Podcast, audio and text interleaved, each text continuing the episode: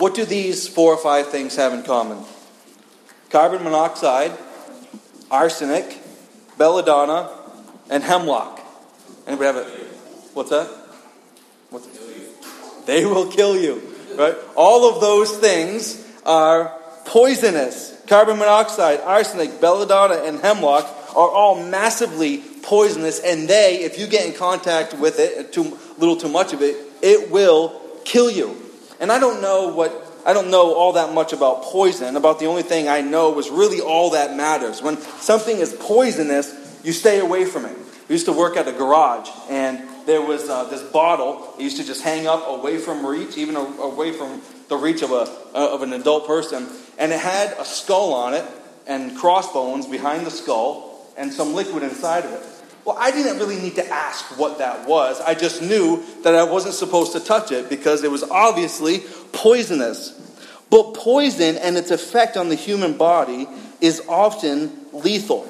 If you breathe in poison, or if you get in contact or you ingest something that is poisonous, what happens is I should have clarified this with our doctor over here, but um, the poison, when it gets in contact with you, what happens is it gets involved with your essential cells within your body. It compromises your cells, and without the use of those cells, you are obviously going to die. For instance, if you breathe in too much carbon monoxide, what it's going to do is it's going to affect your red blood cells, and your red blood cells carry oxygen throughout your body. But if you, if you suck in too much carbon monoxide, it's going to take away the use of your red blood cells, and it's going to kill you. So you can have a totally perfect body. Everybody here looks pretty healthy to me. But if you come in contact with carbon monoxide, too much of it, it's going to kill you. So you have good hands, you have a good brain, you have a good heart, you have a good overall physical body. But if you get in contact with that kind of poison, it can spread throughout your good body and totally end your life. And as we consider this portion of Scripture this morning, Jesus is going to warn against the poisonous impact of the teaching of the Pharisees and the Sadducees. Like poison, the, the teaching of these men had the ability to, to spread throughout one's body, spiritual body, and to do an incredible amount of damage. But the story begins in verse 1, where we see that the Pharisees and the Sadducees make their way to Jesus. And the Pharisees, I mean, we've noted these guys several times already, all throughout the book of Matthew. We've explicitly dealt with the Pharisees, and they were legalists, right? They imposed standards, they imposed the traditions onto the people of Israel. Yet, although they did that, although they were legalistic, although they struggled with that, they actually were quite doctrinally sound. They held the Old Testament scriptures to be authoritative and so forth. They believed in things like resurrections. They believed in angels, a couple of things that may be harder to believe in but things that are certainly contained within the Bible. So, in many ways, the Pharisees were doctrinally sound, yet they were relentless in their pursuit of moral perfection. They were constantly seeking to show themselves to be outwardly moral and to demonstrate that morality to all of the people. But you also have the Sadducees within this passage, and we haven't really touched the, the Sadducees that much. Anybody know the song? I don't want to be a Pharisee. I don't want to be a Pharisee. Because they're no fair, you see. Or I don't want to be a Sadducee because they're so Sadducee. It just rhymes. It's not true. I don't think the Sadducees within this passage are sad. They don't come across that way at all. But the Sadducees here are doctrinally liberal. Okay? So you have the Pharisees on one side, they're pretty doctrinally conservative. You have the Sadducees on the other side, and they're doctrinally liberal. They were really the, the free thinkers of the society. They were far more open minded, and as a result, they tended to be less biblical than the Pharisees. For instance, they accepted the first five books of the Bible, but they denied that resurrections could happen. So, Sadducees denied that resurrections could happen, and they also denied that there were angels, which is kind of interesting because that's kind of a, a given by all of us. We trace angels all throughout the scripture. But they did not believe in resurrections, they did not believe in angels, and they also did not believe that your soul goes on and lives forever in one or two places. So these guys typically were a little less conservative. They were a little more liberal in their theology. So there was this real chasm between the Pharisees and the Sadducees. And, the, and as a result of their doctrinal differences, like even in the church today, there, were, there was division. They were often fighting over their differences and had a hard time coming over or coming together for anything, which is why it's so important within this passage that they're together. Right? where you see that the Pharisees and the Sadducees are coming to Jesus as one.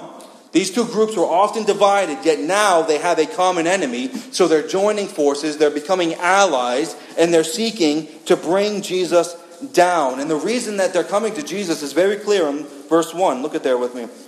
They came to test him. So they came to test Jesus. Now, now what does a test prove? You remember back when you were in school, or some of you are still in school, some of you are teachers, and you give tests to kids. But what does a test prove? It, it proves that you have the knowledge. It proved that if you understood what you were supposed to understand, and if you could act on that knowledge and be able to be tested on it and be able to put down the right answers and so forth. Yet the Pharisees and the Sadducees, they come to Jesus in order to test him. And what they're asking for, what they're testing him over, is a sign from heaven. You remember back in Matthew 4 where Jesus was led into the wilderness by the Spirit. And while he was there, he was tested by the devil. And so these Pharisees and the Sadducees, they're coming to Jesus in like manner in order to test him. But I want you to remember particularly in Matthew chapter 4 when Jesus is interacting with these or with Satan, what is one of the responses that Jesus gives to Satan concerning testing? He says, "You shall not put the Lord your God to the test." Jesus, as God, was not one who should be under the scrutiny of testing from these men. Right? Jesus is not some sort of dog that is supposed to perform on command. Jesus is not some sort of sideshow or some sort of freak show where you pay a few pennies and you go in and you just see him do these incredible things. Jesus did not bring his miracles um, at the request of those who are looking to test him. What he does is he, he shows his miracles and he does miracles for those who come to him in faith. And that is a big difference, isn't it? People who come to Jesus and they're like, okay, Jesus, show me something. Show me some sort of sign. Show me something that you're real. But then you have other people who come to Jesus and say, I'm broken. I have nothing. I am destitute. Show me yourself. And he reveals himself and he does miracles for those who come to him in faith. And we've seen this over and over within the book of Matthew. Even the Gentiles, the woman who had a demon possessed daughter, the centurion, when they come to Jesus and they say, Help me. But they have faith. And these Pharisees and Sadducees are not coming to Jesus in faith, they're coming to test him. But these men come asking for a sign from heaven. And what I find absolutely remarkable is that although they are asking for this sign from heaven, they fail to see that the sign from heaven is standing in front of them. The sign of heaven, Christ Himself, is standing in front of them. This long awaited Messiah, the one who had been prophesied about over and over within the pages of the Old Testament, was finally there. He was standing right in front of them. This one who had been talked about all the way back in the pages of Genesis is now before them as God in the flesh, and they completely fail to see him as the sign from heaven. If they would but look upon Jesus with eyes of faith, it would all make sense to them. Yet, because of their hearts of pride, they couldn't see past their own nose. These were men who were interested in seeing a sign from Christ, but they were not interested in seeing Christ himself. People often say, if, if God would only show him to me, hmm, how many times you hear that kind of thing? If God will only just give me kind of some sort of sign, Maybe he could even send me an angel or just kind of work this really big miracle in my life. People say that kind of thing all the time. They say that if, if Jesus would even just present himself to me in some sort of dream, then I would believe in Christ. But they wouldn't. They would not. Jesus could do something like that, and they would not. How do we know this? Because Jesus had revealed himself to these men. He was standing right in front of them, and they did not believe. So anytime you hear somebody asking for some sort of, sort of sign that Jesus exists, it's ridiculous. Because if Jesus were even standing before them, they would not believe. Friends, are you interested in seeing a sign from heaven? Are you interested in seeing the King of heaven? We do not even join here together for worship looking for some sort of sign. Right? We don't look for some kind of like back in Daniel where the hand comes out and is writing on the wall. We're not looking for anything like that. We're not looking for some sort of sign because we have already beheld Christ. We have looked upon Christ with eyes of faith and we have seen him, and that is all that we need. We have tasted and seen that the Lord is good. We have experienced his favor and his love in our life. The sign has been given, and he has achieved everything on our behalf. And so these Pharisees and Sadducees come to Jesus to test him, asking for this sign from heaven. But look how Jesus responds to them in verses 2 and 3. He answered them, When it is evening, you say it will be fair weather, for the sky is red, and in the morning it will be stormy today, for the sky is red and threatening. You know how to interpret the appearance of the sky, but you cannot interpret the signs of the times. Can anybody boil that down a little bit better? Anybody? I'm actually asking. Anybody? Yeah. Is it the saying about? Yep. Yep. Yeah, so red sky at night, sailor's delight. Red sky at morning, sailors take warning. How many knew that? That was biblical. That's a biblical idea. This is exactly what Jesus is saying. These religious leaders, they had the ability to look at the sky in the morning and determine what the weather would be for the day. They could look at the sky and do the same. The, the common grace that God had given these men 2,000 years ago gave them the ability to understand the weather. So they were pretty good at being meteorologists in terms of the weather, but they could not understand the signs of the time. So the punchline of it all is this You religious people, you know how to interpret the weather, but you cannot interpret the signs of the time. Although they considered themselves to be spiritually astute, they could only interpret the weather patterns and they could not interpret spiritual patterns. They understood what kind of weather was coming, but they didn't understand that the kingdom of God had come. And so when Jesus says the signs of the times, a lot of times when we say signs or times or whatever, we're kind of referring to the, the, the eschaton, right? The end times and so forth. But Jesus is not talking about the end times when he says the signs of the time. He is talking about the signs of that time. What was going on in that moment of history where Jesus is present on earth. So they could not even see what was going on in their own country, with the kingdom of God advancing and the kingdom of Satan having to draw back, where Christ was preaching and teaching repentance, showing what a true lover of God looks like, healing people and casting out demons and everything. They could not see that. So the kingdom of God had come and it had come in full force. Yet these religious leaders were so naive to the spiritual kingdom of God. Their focus was on the mundane, opposed to the great spiritual realities of the kingdom of God. They could not see the t- signs of the times. But notice how Jesus finishes his statement in verse 4 An evil and adulterous generation seeks for a sign, but no sign will be given except the sign of Jonah. So he left them and departed. An evil and adulterous generation they seek for a sign. Again, these are, these are the religious bigwigs of the day. These are the ones that you want to get in good with. These aren't the ones that, you know, it's kind of interesting. Anytime you tell somebody you're a pastor, it's kind of, oh, say a prayer to the man upstairs for me. Like they think that, like, I have some kind of, like, ability to talk to God more than they do, which is bogus, obviously. But these are the kinds of guys that you want to get in good with, right?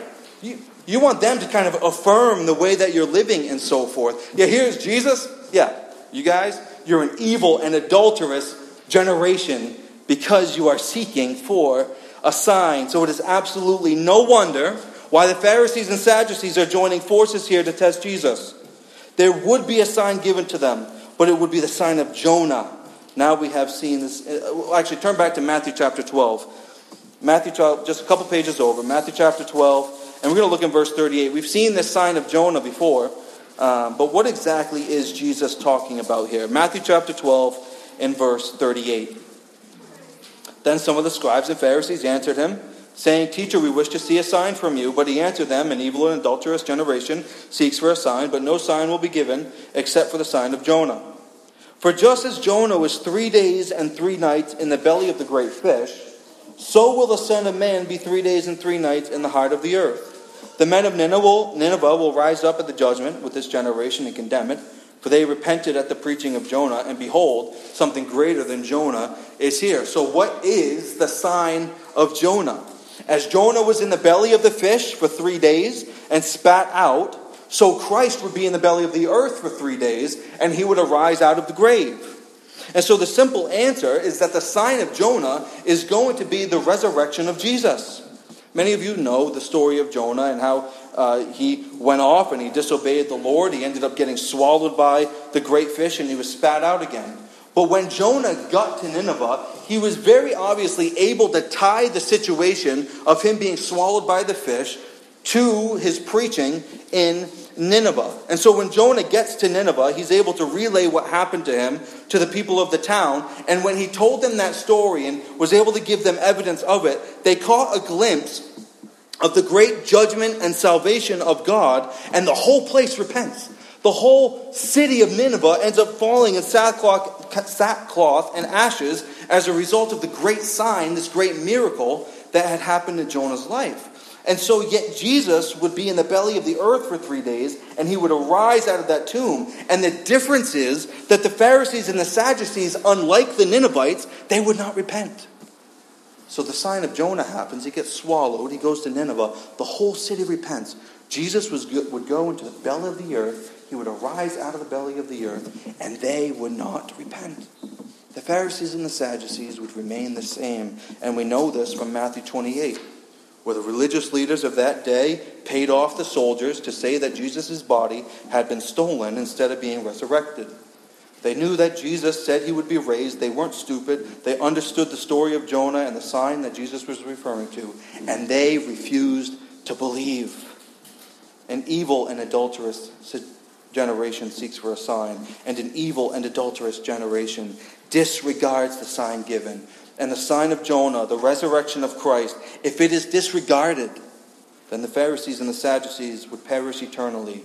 And if we disregard the resurrection, if we disregard the sign of Jonah, then we will likewise perish.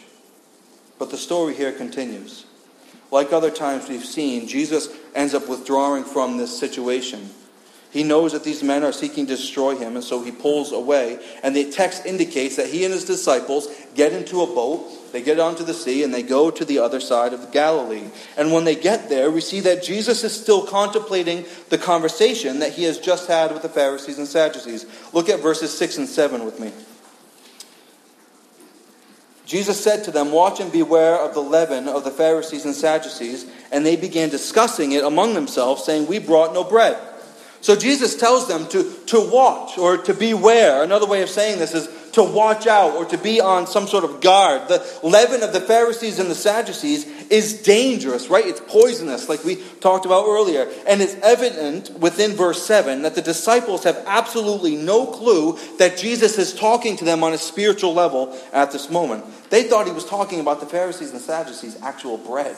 So it was like, beware of the leaven of the Pharisees and Sadducees. We didn't bring any bread. So it's kind of this weird interaction. They're showing a, a little bit that they're spiritually dense. This is not a bright and shining moment for the disciples. He mentions leaven on a spiritual level, and they immediately think, oh, actual bread that we're supposed to be eating. But it shows where their mind is, and it shows where the mind of Christ is. Jesus is still contemplating the spiritual problem of the conversation that he had just had with these religious rulers.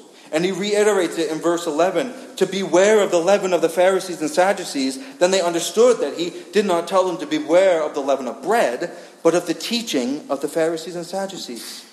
He says that leaven, he says leaven and his disciples interpret his word too literally and think that he's talking about the lack of bread in their possession, but he's talking about the teaching of the Pharisees and the Sadducees. And we'll get back to that teaching idea in a minute. But look at what Jesus says in verse 8. But Jesus, aware of this, said, O you of little faith, why are you discussing among yourselves the fact that you have no bread? Do you not perceive? Do you not remember the five loaves for the five thousand and how many baskets you gathered?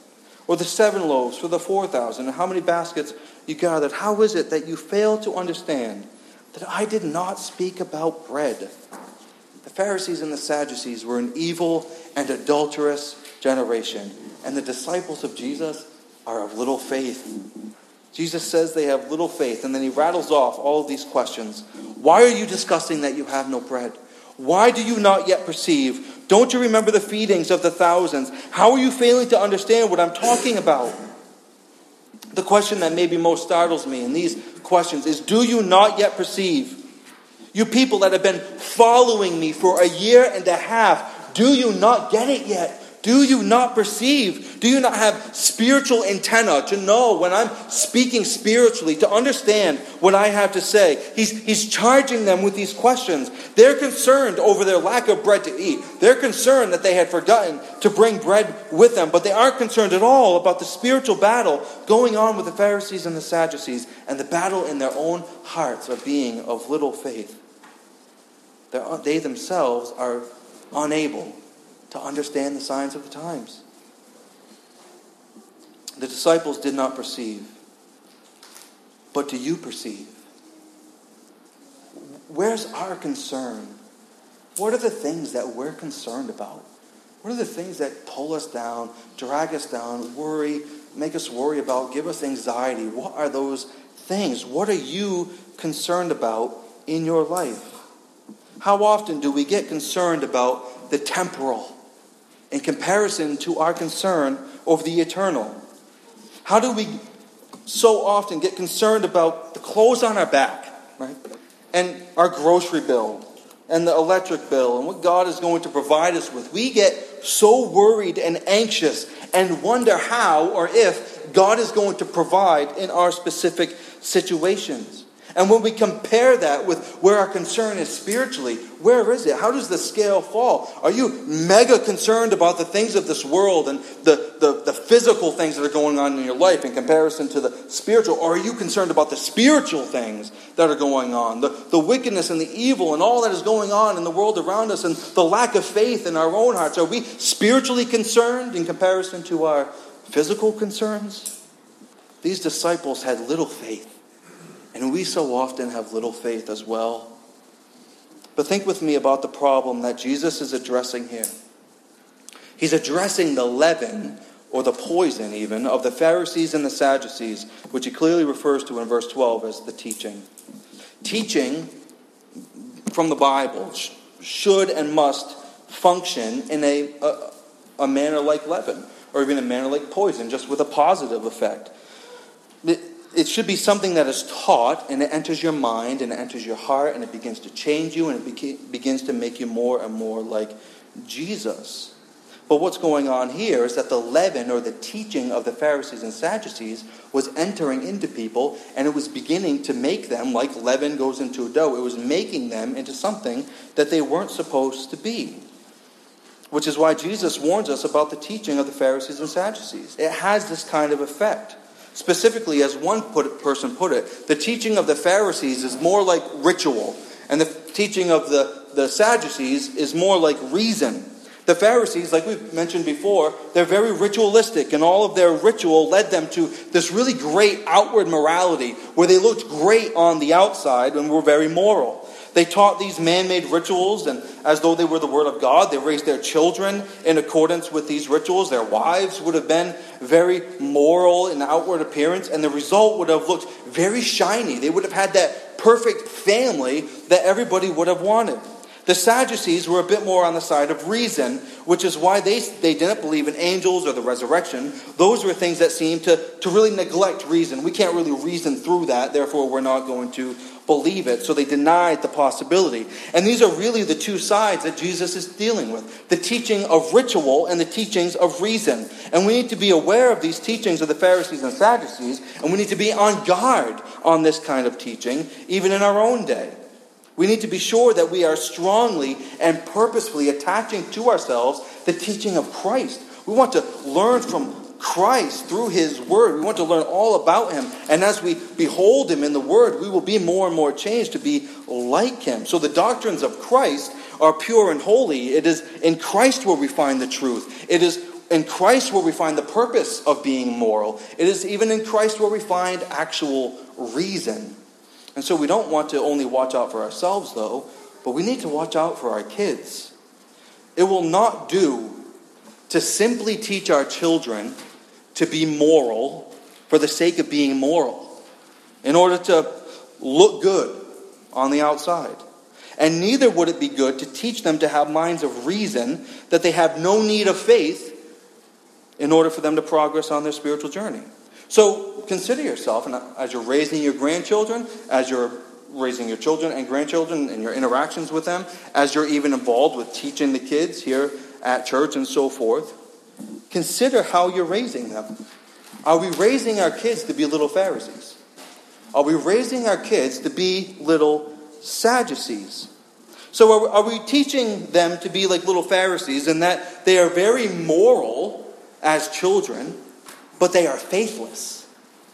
Or are we teaching our children to be little Sadducees in that we create very rational children who look to what they see and are very good at being analytical and figuring out things in their own mind as things go on in life, yet they live lives that don't need any kind of faith?